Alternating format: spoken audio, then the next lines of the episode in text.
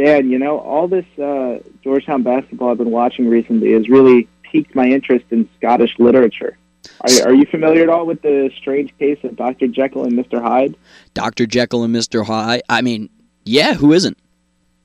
Yeah, well, I got to say, they describe our team pretty damn well. I'm even reading the Wikipedia summary right now. We have an unpredictably dual nature, usually very good, but sometimes shockingly evil. Shockingly. See, I would have an issue with that, Carter, because I don't think there's much uh, much more I can be shocked by this damn program in, because it's pretty damn evil most of the time. I, I can't even tell you the amount of times I threw hissy fits in my living room watching that Penn State game. Dude, I gotta say, I think we should petition the government to start making uh, terrorist if they catch watch Georgetown basketball. Oh my god. I, it, it's it's one of those things where you think you've seen it all, you really do, and they just keep finding ways to mess with your head and disappointing you. It is truly remarkable. At this point, I'm slightly impressed. You know what I am too, honestly. If we're if we're embracing the chaos, chaos not, is a ladder. There's so much lower we can go. We're we're we're holding on by a thread, and we're only four games into the season, man. Oh, I mean, after that Penn State game and the way the Georgia State game started, it felt like Armageddon had finally hit this program. Yeah, but you know, as Georgetown does, we delayed the inevitable for just a bit longer, and we're here to break both of those games down, talk about the mountain standing before us that is the Empire Classic, and offer our thoughts on what we've seen from the team so far. That's a very, very PC way of putting it, but if my terrorist joke didn't land at all. it's a bit of a it's a bit of a preview for what type of episode this is gonna be. we're not holding back. Doom, gloom, and uh, we're gonna be very real on our takes with this team, this program, and Coach Ewing. So with that, buckle the fuck up. Here we come.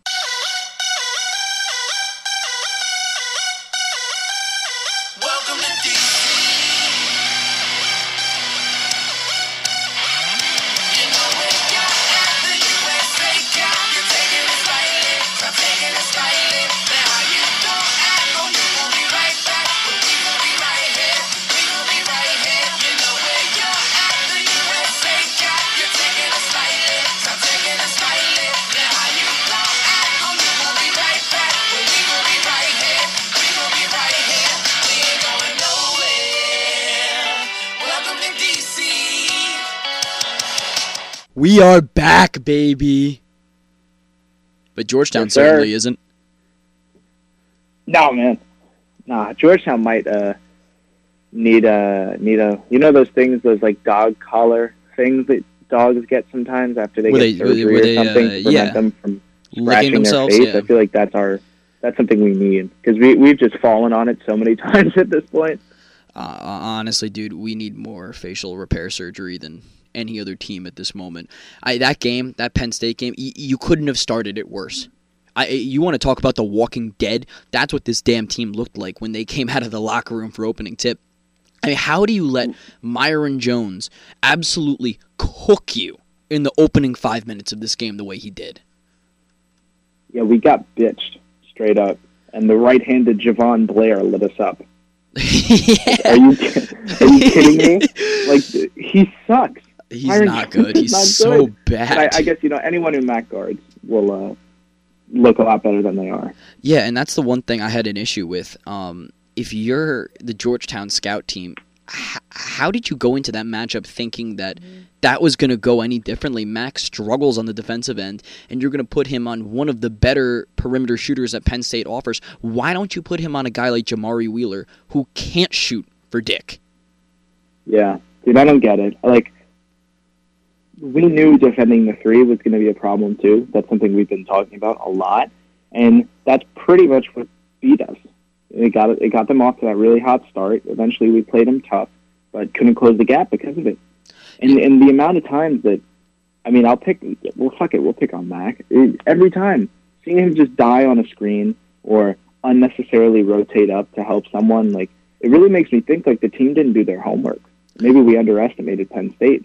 Not like Penn State is amazing either, but no, I mean they're a solid team. They are a solid team. They're deep, and honestly, they're older and they're more veteran heavy than we are. Yeah. And that certainly showed on Thursday night because they came in and kicked the absolute crap out of us. And there's no other way to put there's no other way to put it. Even when we had slight attempts to claw ourselves back in this game, we couldn't string together enough stops to really dig our feet in and gain the necessary ground that we needed to to officially say, okay, we're back in this game. We're threatening to win. Penn State always had us at an arm's length. Yeah, I think it's tough, man. I guess we can just keep going with the negatives because the fact that they turned it over so many times and we couldn't capitalize on it was really disappointing to me. We pretty much went tit for tat with them in the We second did. half, from one bad play to another, and all of the momentum that we generated. You know, I would say especially early in the second half, mostly because of Omer, went nowhere.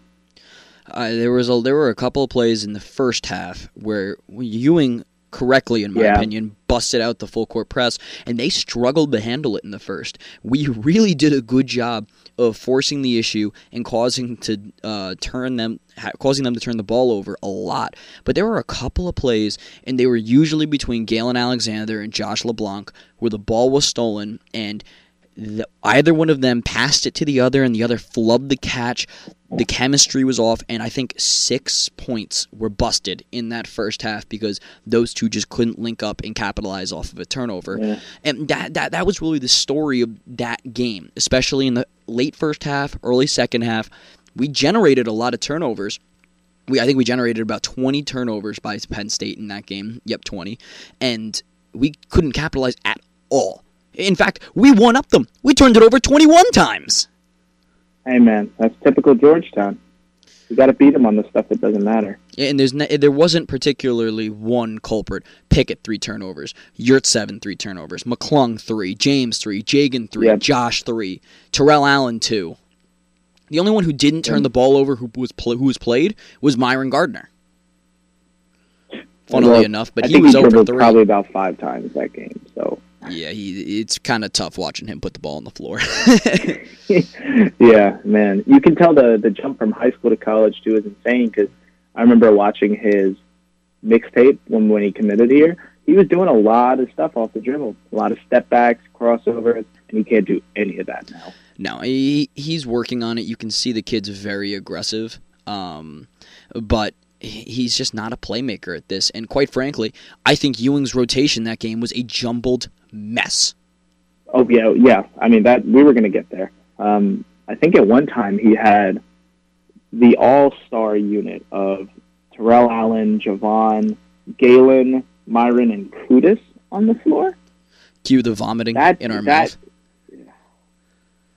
See, listen, I, I okay. So from my perspective, I think Ewing probably got caught up a little bit into the idea of this team's supposed depth. And what I mean by that is a lot of the fans, at least on Twitter, on social media, etc., all that good stuff. They, we like to talk about and emphasize how deep this team is, how versatile, all the different lineups we can roll out. But quite frankly, that lineup has zero playmakers on it. None. yeah, None. And when you're not going to play the, the, the, the guys on this team who are capable of going out there and getting buckets, you're going to go through long scoring droughts. And that's exactly what happened. That lineup might be good defensively, and it is, but th- when you watch the tape on how that lineup in particular operated, there was no off ball movement, a lot of stagnation, a lot of waiting for someone else to create a play. And that's not exactly how a good college offense runs, waiting and hoping that a teammate might step up and make a play. If you're Yeah. gonna if you're gonna be good at something such as an offense, you need to really uh, work as a unit, and that that rotation, that supposed five person lineup, was not capable of doing that. yeah. I think in general Ewing was very fishy in terms of a lot of his substitutions. There were a lot of times. I think there was a there was a Terrell and Mac backcourt at some point that got absolutely torched on defense. There was there might have been a Jagan Terrell combo at some point, and it seems like he was almost trying to figuring things out on the fly, which really made me a little bit worried because, like we had mentioned before, you had a whole week to prep for Penn State. And I think at least the game plan was pretty easy. Um, and we did actually a decent job of slowing down. I shouldn't. I should say simple, not easy. We did a good job of slowing down Lamar Stevens, especially in that first half. He really did nothing. He turned the he, ball he over. was like one for eight with Yeah. five turnovers or something crazy. Yeah, he finished the game four of 13 from the field, nine boards, three assists, four steals, a block, and six turnovers for 14 points. And And- still got creamed. Yes. Yeah. Well, when you let some bum ass named uh, Myreon Jones go six for 13 and uh, score 21 points, that's usually what's going to happen.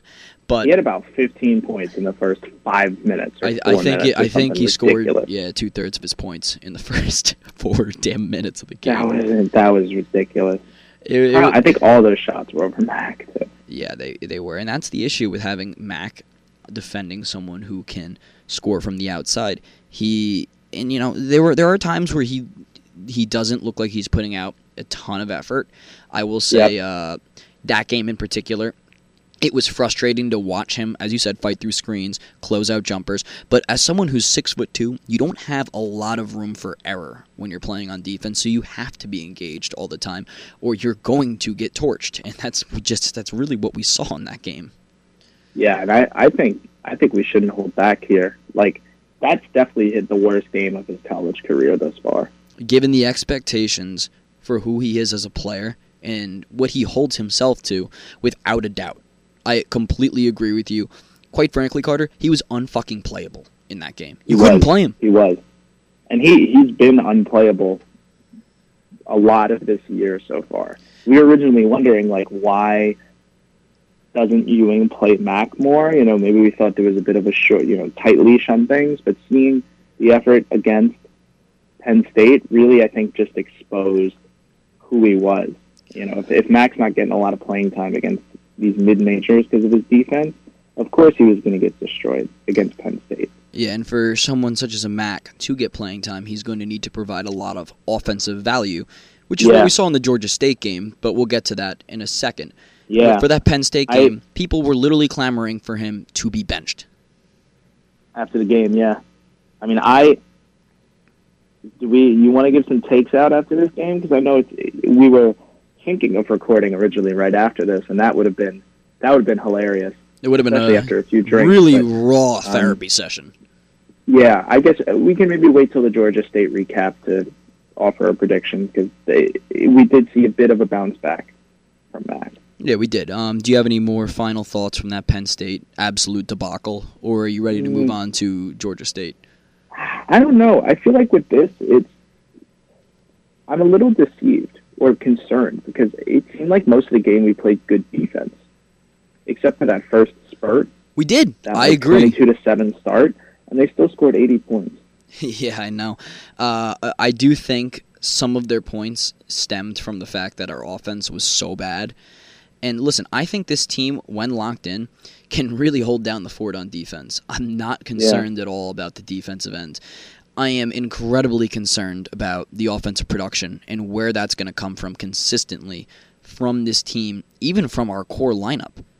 Right now, I, I don't see any consistency outside of Omer. So yeah, I agree. I think one. Of, I mean, James showed up for a half. He started four of four and then finished five of 12. So he should. Yeah, we had one and a half players show up out of Yep. the one, two, three, four, five, six, seven, eight, nine, eleven players that played. you love to see 10 that, don't you? That's awesome. yeah. I mean, that's as Man. bad as it gets, Carter. That's it, it's tough to see that. Um, and you know, I have to say, it's when you look at the trio of the sophomores that we were expecting to take a leap, it's hard not to be disappointed in every single one of them up until this point. Yeah, yeah. Believe I know I sent you this earlier, but believe it or not, as bad as Mac has been, you know, we shit on him a lot, and he deserves it. But James has been worse. Outside of that one really good half against uh, Mount. St. Mary's. Mary's and the good half against Penn State, he's been really bad. And advanced statistically, he's been worse than Mac on every front. And that's Less the scary part. Worse on defense, lower win shares, lower BPM. And for someone who holds himself to such a high standard, someone who should be a leader on this team, someone who should be a top two player on this team, maybe even someone who is expecting to fight for an All Big East first team spot. This is really not ideal for uh, James. I, I, think I think you're gassing James a little bit there. Hey, I, um, I only there's said a lot that, of potential. I mean, you said All Big East first team, like yeah. Listen, listen, I mean, listen, listen, listen, listen. New York Post put out predictions, and he was on there. Granted, I thought it was, I, was, I thought there was a bit of a fraud listing because they had him over. I think I sent you a picture of it. They had well, him over Myles team, Powell, right? Not first team. No, he was first team. They had him over Myles Powell, mm-hmm. which is ridiculous. But that's a, that's just a tan. That's a side tangent. Yeah, yeah. Maybe maybe next. I mean, if James keeps, he's definitely better. That's the thing. Like I'm just I'm concerned, and then maybe part of this is us playing better teams, but um, I think our our limitations are becoming really obvious. Yeah, listen, a lot earlier than we expected. It's concerning, but uh, we all thought this Georgia State game. I was I was concerned about Georgia State. They played Duke tough. They hung around there for a bit. I thought it was a good opportunity for us to kind of fine tune some things before Texas, but in that first half, I literally I, I sent you a text message. I said, This team flat out stinks. We were down by six points going into the halftime, and I think we let them go on like an 18 to 2 run at some point in this in like the latter half latter part of the first half, which was ridiculous. And yeah, that that doesn't make any sense. I I couldn't get to watch the game, but it seems like every single guard on these mid-major teams outplays our guards consistently. It's one of those that makes no sense yeah. to me. I, I will say this: Mac deserves a lot of credit for the way he came out and fought this game. He came out, he hurt you. You know, in this day and age, I hate how people are like, "Oh, tune out the news, tune tune out the noise, tune out the noise." It's not possible in the era of social yeah. media to tune out the noise. It, it, whether you want to or whether you don't want to, you are going to hear what people are saying about you and someone who has a chip on his shoulder the way that Mac does, you know he listened and he came out literally swinging for the swinging for the seats. Scored seven quick points and he was on attack mode. So you have to give him credit. And my favorite part of Mac's game, and we spoke about this a lot last year, was that he got to the line 11 times and hit all 11 free throws. If yeah. you're Mac McClung, that's going to be a massive key to your success this season. Attacking the hole and finding a way to get to the free throw line, and that's what he did in this game. Yeah, you're right. Um, I'm happy that Mac had a bounce back game. This doesn't change a lot of my views of him, honestly, which we'll get to, but I think we needed it. I mean, we wouldn't have won without it. We did get solid contributions from Omer again, who's been a very solid force uh, as well as Jamorko. I want to give him some love. He has been consistent in every game so far on both ends of the floor, and he's really playing within himself well. That's one of my biggest takeaways from the first four games. I think Jamorko Pickett is night and day from where he was last year, confidence wise, understanding his role, picking his spots. He is so much more confident on the offensive end. He's not he hasn't just limited himself to being an outside threat the way he did last year. He's attacking, he's finding spots mid-range where he's more effective than where he is on the outside. So you have to give him a lot of credit. Although sometimes I do wish he would assert himself a little bit more because I think he's good enough to take on a bigger role, but you have to be very pleased with what he's offered this team. He knows his role and he's not afraid yeah. to play within those boundaries he's our Swiss Army knife, man.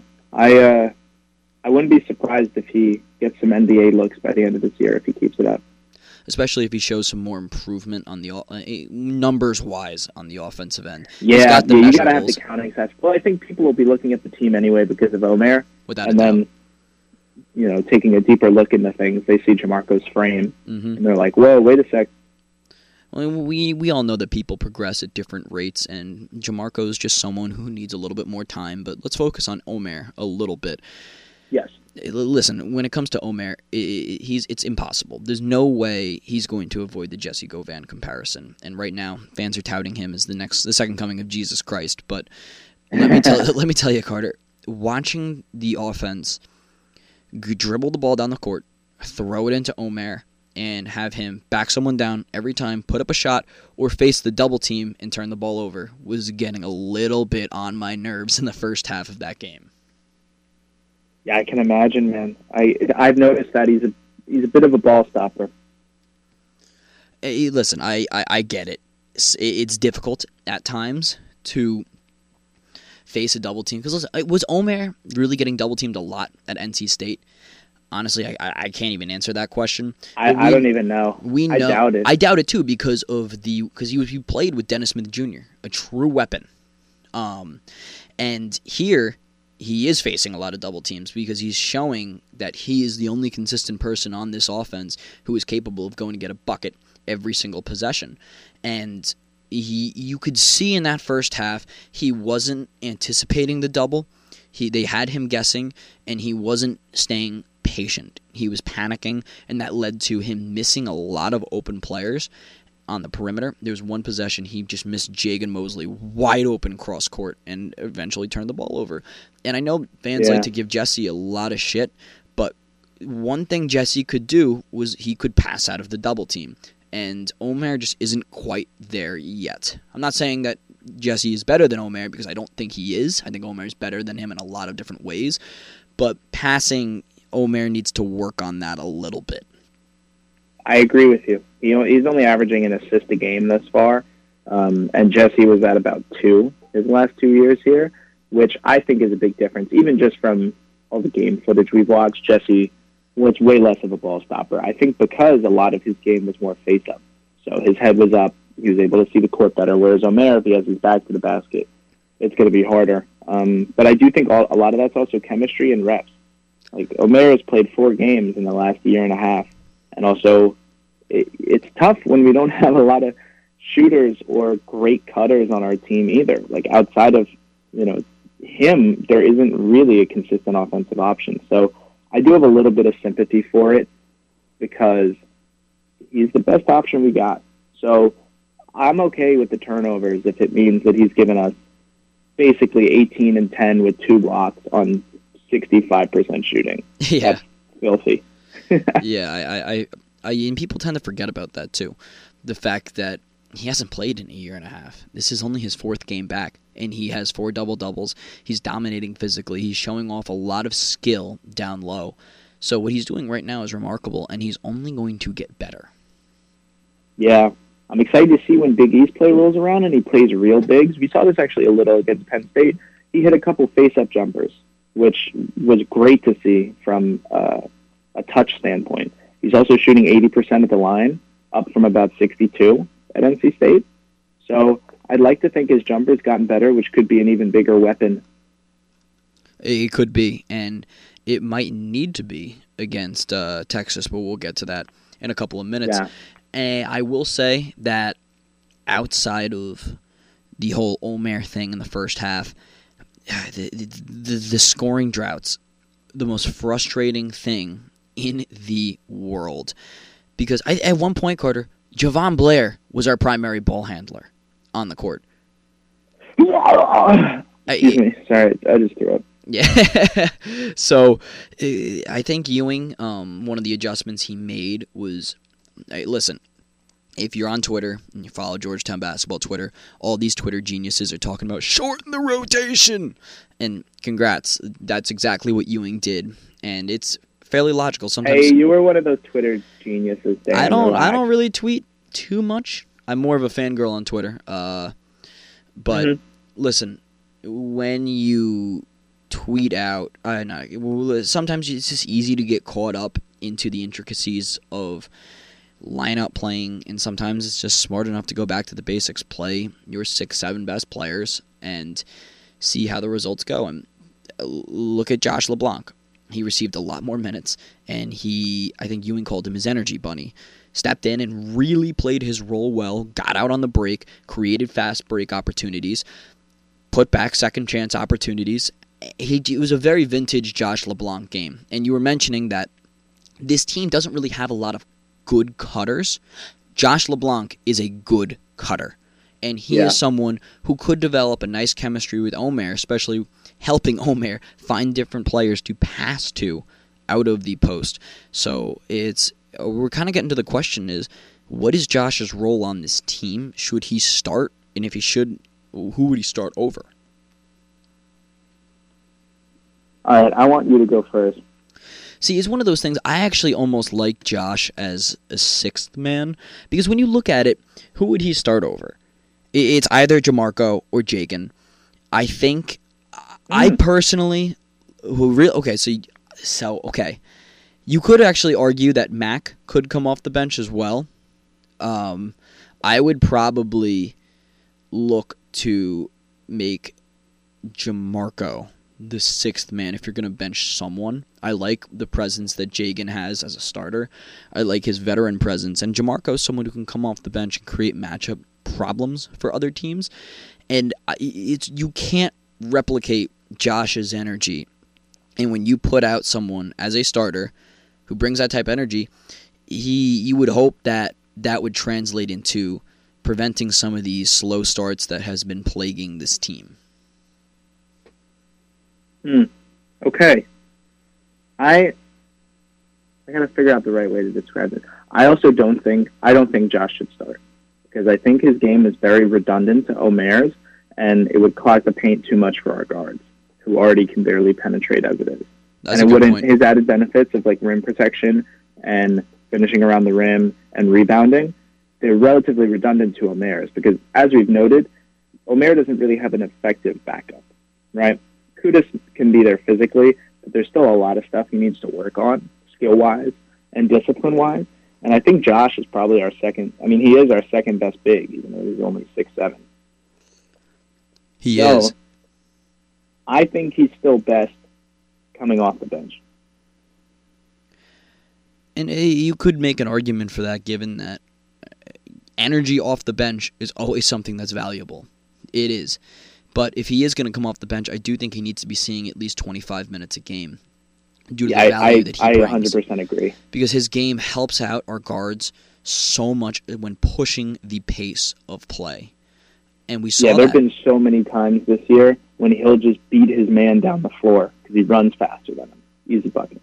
Yeah, there was a play against Georgia State where he Qudus grabbed the rebound, outletted it to James. James maybe took two dribbles, hit Josh sprinting down the court. Easy foul opportunity. Josh went to the line. I remember, yeah, I saw that play on YouTube. It was great. It He's like looked dude fantastic. Yeah. So that's something that really can't be replicated, and that's how Josh gets most of his points. But he is the type of player who puts pressure on an opposing defense, and not many big men are able to run the court and crash the glass the way that he does. Does he have an outside game? No, nah, not really at all. But is he capable of hitting the occasional outside jumper here and there? Sure. So he needs to be playing more. And uh, I think Ewing, the way he dumbed it down, it worked. But even though this offense saw a bit of an uptick in this game, and I think that's primarily because James and Mac hit the hole a little harder. They ran more. We saw some movement with a purpose from some of the lineups. And the fact that Omer developed some patience and anticipation in the post in the second half, that was what really propelled us to a victory. Doesn't mean my concerns about the offense are gone because we still can't hit threes. No, not at all. So it's one of those things where is it a little yeah, everything isn't all worked out right now. And Yeah, I agree. that's concerning going into this Texas game. Yeah, I really hope that we don't take this game as a kumbaya, everything's all better type of game because I still did not see a lot of what I liked. No, not at all.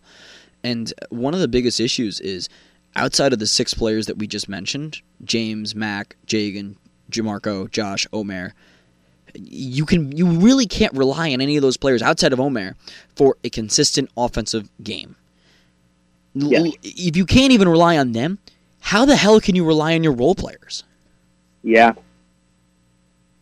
Man, I it's I think our role you know, the term role player is kind of a it's almost a caveat at this point because I think everyone outside of Omer and James are role players on our team that just so happened to start.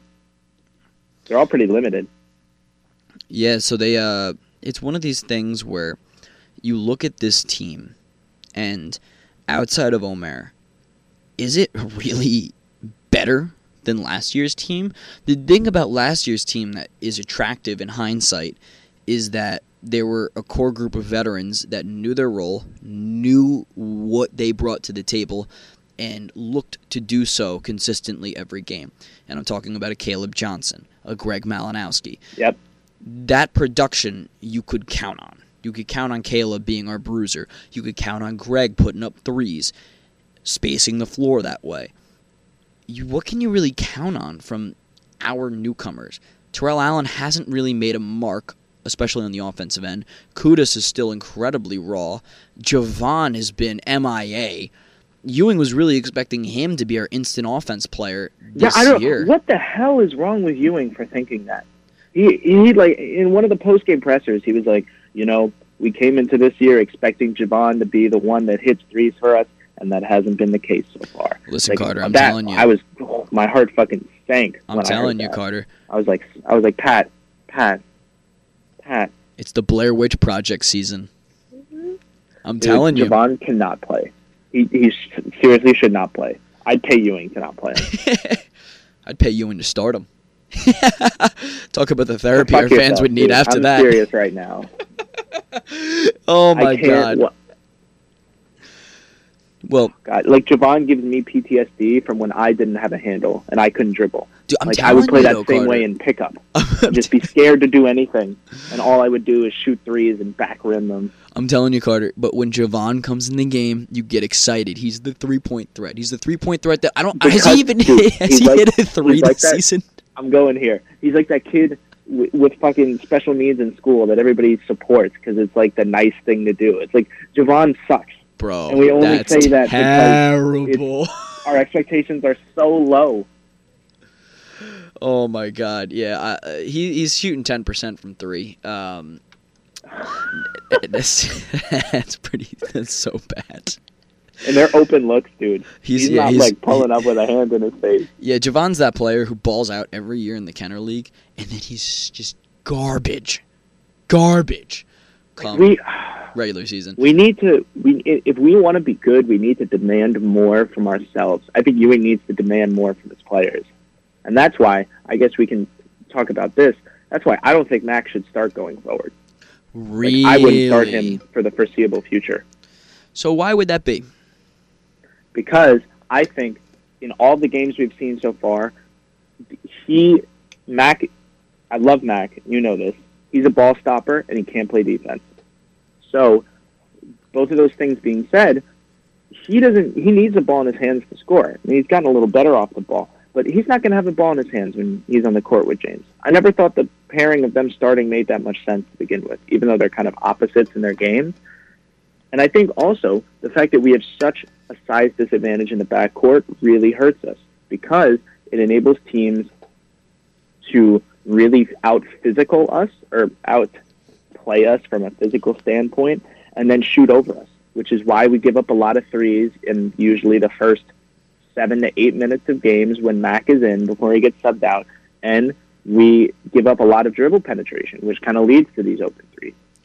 The rationale for that analysis makes a lot of sense, I think, because then you would have Jagan on your primary opposing two guard, who is most likely going to Mhm. be their the opponent's top scoring threat in the backcourt, and then you Yeah. slide JP to the three, Josh to the four, and Omer to the five, and then I Mac ooh, would come I, in. I wouldn't. I wouldn't start Josh though. Who would you start then? I would start Galen because, hear me out. I think his game is a better fit in the with the starters as of like a low usage physical player who can hit threes. And I think Josh. I also think Josh, Josh and Mac need to play together because Mac on the second unit will be playing worse people and be able to have the ball in his hands a lot since Terrell is kind of just going to be doing all of the uh, kind of like the bitch work on the court and Mac can take the majority of the shots. And Mac and Josh have really good chemistry as it is. And I, I don't think, you know, Galen, who is someone who likes to get downhill and shoot threes, would not be able to get as many. He'd probably be able to get better looks running with the starters. And I think from a physicality standpoint, too, playing him at the three versus playing Jamorko at the three and Josh at the four would help us run the press more effectively, which I think is our best form of defense. I'm fairly confident in that now. That's another reason I don't want Mac to start, is because we can't run the press effectively with Mac in. No, we can't. And we usually need to run the press because Mac gives up a lot of points early or kind of assists in giving up a lot of the points early, even if it's not directly him. Then we take him out, we run the press. It's a good job, but you know we can't score. So then it, it's this kind of yin and this yang of of just awfulness because Mac is still our best shot creator on the team, as bad of a defender as he is. Yeah, it's it's it's, it's interesting that you mentioned that because Mac has always been most effective when he has the ball in his hands and he's creating. Mm-hmm. He's running off of screens. He's creating movement laterally. We saw that. We saw that against Georgia State. It's pretty obvious. Uh, the issue is, you know, it, that, that's an ideal. That's an idealistic take of yours. It's never going to happen. Um, uh, what? Your uh, utopian lineup of James, Jagan, JP, Galen, and Omer. Like I don't foresee Ewing ever going down that path. Um, the only change, I, you know how stubborn Ewing can be when it comes to his lineups. Um, even even against Georgia State, he shortened the leash, but he didn't completely shut it off. We still saw all the same players. We saw some of the line, lineups that made fans want to yank their hair out. Um, I would anticipate the starting lineup stays the same and Josh plays somewhat starter minutes. And he, I would probably say Josh plays a little bit more than Pickett against Texas. I'd say Pickett plays probably about 23, Josh plays probably 28, and then James Mac, Jagan, and Omer probably play close to 30 plus in that one. Um, I Galen is one of those players you look at and he can create shot opportunities, and that's something that you need to value on this team. Yeah uh, because he's, they don't have. He's anyone. a good penetrator, even though he hasn't finished a lot this year. He's. I think we could use him more. He's just and size wise too, man. Like I just I hate seeing us get off to these starts where we get punked yeah. by teams that we should be running off, or even at least with Penn State being competitive, and it gets downhill. You know, where it becomes we give up a lot of points and then we're playing from behind all game, and that we're getting we're shooting ourselves in the foot before the game can even really start. Without a doubt, it's an interesting concept. I would like to see the way it plays out if you got your wish, but I don't think Ewing's going to go there. And uh, I guess that'll bring us to Texas, which kicks yeah. off this Thursday. They're ranked 22. This is a there's no there's no point in sugarcoating this. This is a massive opportunity for Georgetown. Absolutely massive, colossal. You can't understate it. These guys if you were going to lose to Penn State the way that you did, you would want Texas to have played as good as they have had, to have the opportunity to basically cleanse yourself of that loss. You beat a ranked Texas team on a neutral court, and that Penn State loss didn't fucking happen. It's as simple as that. But yeah, I agree, especially because they're so close together. Yeah, and the fact that Texas went into the Mackey Center at Purdue and went tit for tat with the Boilermakers and beat them and let me tell you, Purdue is not a pushover. They're a damn good basketball team. Granted, they lost, you know, Ryan Cline, Carson Edwards, but they still have playmakers like Nojel Eastern and uh, a couple others. So that was a damn good win. But when they got Matt Haarms in the middle, yeah, that that fucking bitch. Um. he is. He's like he's like uh, KP if KP was even more yeah, frail than he already is. He's got that haircut, man, like the blonde, like pushover. he's he's one of those guys. If he's on your team, you love him, but if you're not, you're like, I can't stand that guy. Yeah. Uh, but regardless, um, Texas they don't have a dominant player. They don't. They are a team that plays as a unit. They're not going to blow you out of the water offensively, but they beat you defensively. They wear you down. They don't give you shot opportunities, and they really, really force the issue turnover wise. And that is why I am concerned about this game. Yep, yep, yep. Same here. I was watching their highlights against Purdue and against the other teams that they played. They get up in your face. They are so physical. That's what worries me most, honestly. They they do like to push it a fair amount, especially um, is it Courtney Ramey is his name or Lamey? Um, yeah, Ramey, Courtney Ramey. Ramey, yeah, yeah. He is he is really quick with the ball. He is, and he's a crafty southpaw that's really good at getting to the rim. His jumper looks good from all the footage I've seen. Um, and I, I, you know, the thing is too, kind of from a comparative standpoint, they don't have anyone special, sure, but they don't have anyone special on a ranked team in the same way that you know we were kind of saying that our starters are role players. Their starters are also role players, but they're just better ones. Yes, they're role players who perform up to their roles consistently. They, they only have two players who are averaging in double digits, but they have about six or seven averaging eight or more. They shoot well from the field. They play their role. They do their job. They know what they're expected, and they have players who can shoot the three. Matt Coleman has been an absolute monster. He's shooting 60% Yeah. from three. Are you kidding me? I mean, Damn. Gerald Liddell, he's a stretch four player. He shoots, he's shooting 50%. So it's one of those things you look at and there's probably they're probably going to play about 7 to 8 guys a lot and their second highest scorer is a guy coming off the bench, Andrew Jones. So one thing I'm going to look for Georgetown to do uh, is try to slow this game down a little bit at first and work and see if you can get Omer involved because they don't have a guy Yes. who can match up with Omer in the post. It's just they don't. I think their biggest guy is about 6'9", 240. I think that might be Jericho Yeah. Sims. And I, He's I, springy though. He I've been is. like he's he bullied some people in their first few games. yeah, but he's not seven foot two eighty. I'm uh, You're I, right. I you're think Omer's going to have his way with them, but there's going to come a point in time when, as we said, we said like working through Omer is fine for a while, but you need to show that you can diversify your offense a little bit more. We're going to need to see if James and Mac can spring our offense out and get some quick, fast break points. Because James and Mac, as much as I hate to say it, they are rhythm and pace players. When Georgetown is playing at a rhythm and a pace that they are comfortable at, they are effective. When the other team dictates the pace of the game, it can take both of them completely out, and that zaps us. Yeah, I think we go as far as our guards go. So for us, with Omer being a consistent presence throughout presence throughout the season, if we want any, if we need any hope of being good, we need Mac and James to show up because they're obviously our two guards with the most potential and the most opportunity for shots and you know the ability to play through their mistakes as well. And we even saw last year that they're capable of it, but I'm already worried that the consistency isn't there for either of them because that was their main issue last year. You know, but at least they showed up in big games from time to time, and they haven't even done that yet. No, they haven't. Um, I guess you could say Mac's performance in the Georgia State game was big, but that wasn't a big game.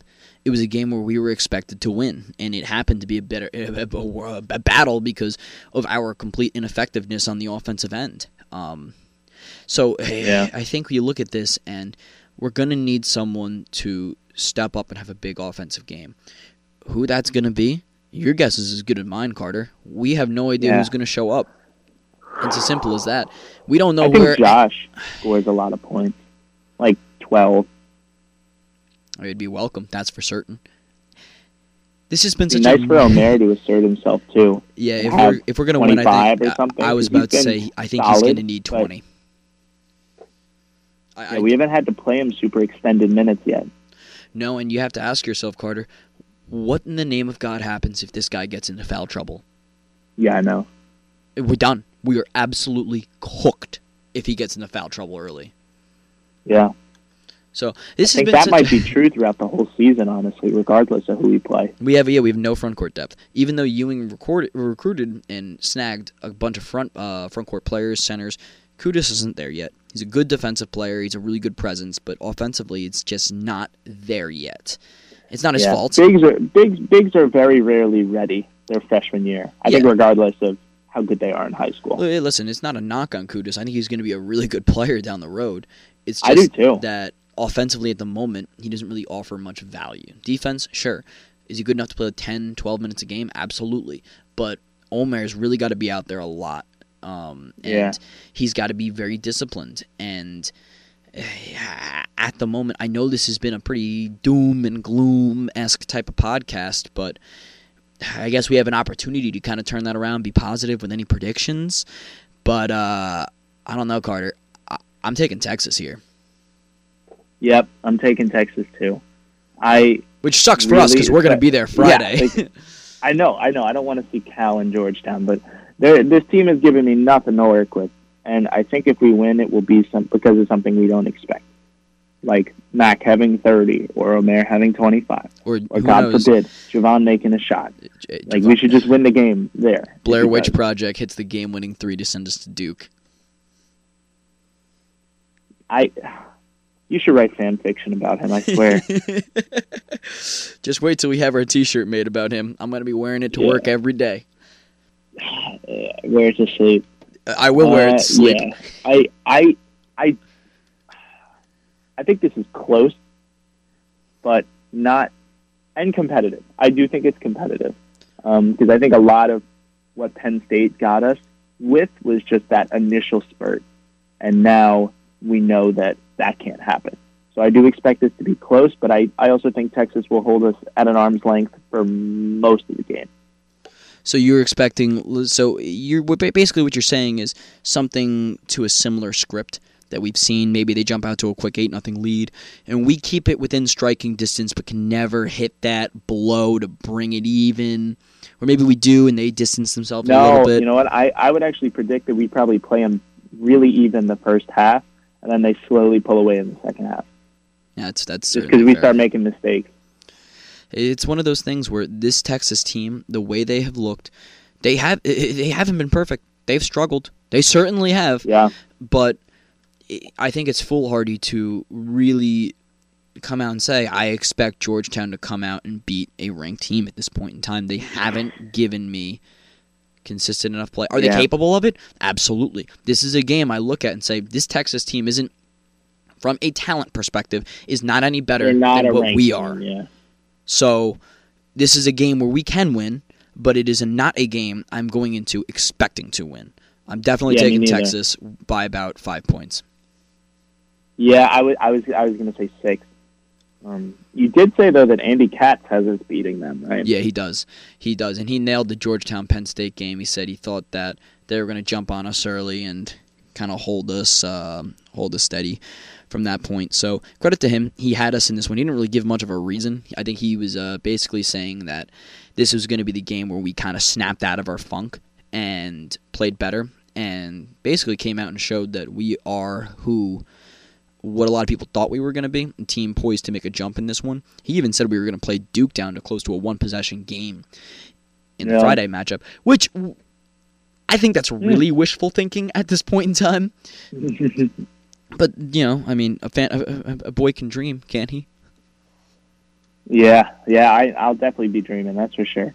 Um, it's going to be, I think, another stressful game to watch. I'm realizing too, our team is really young.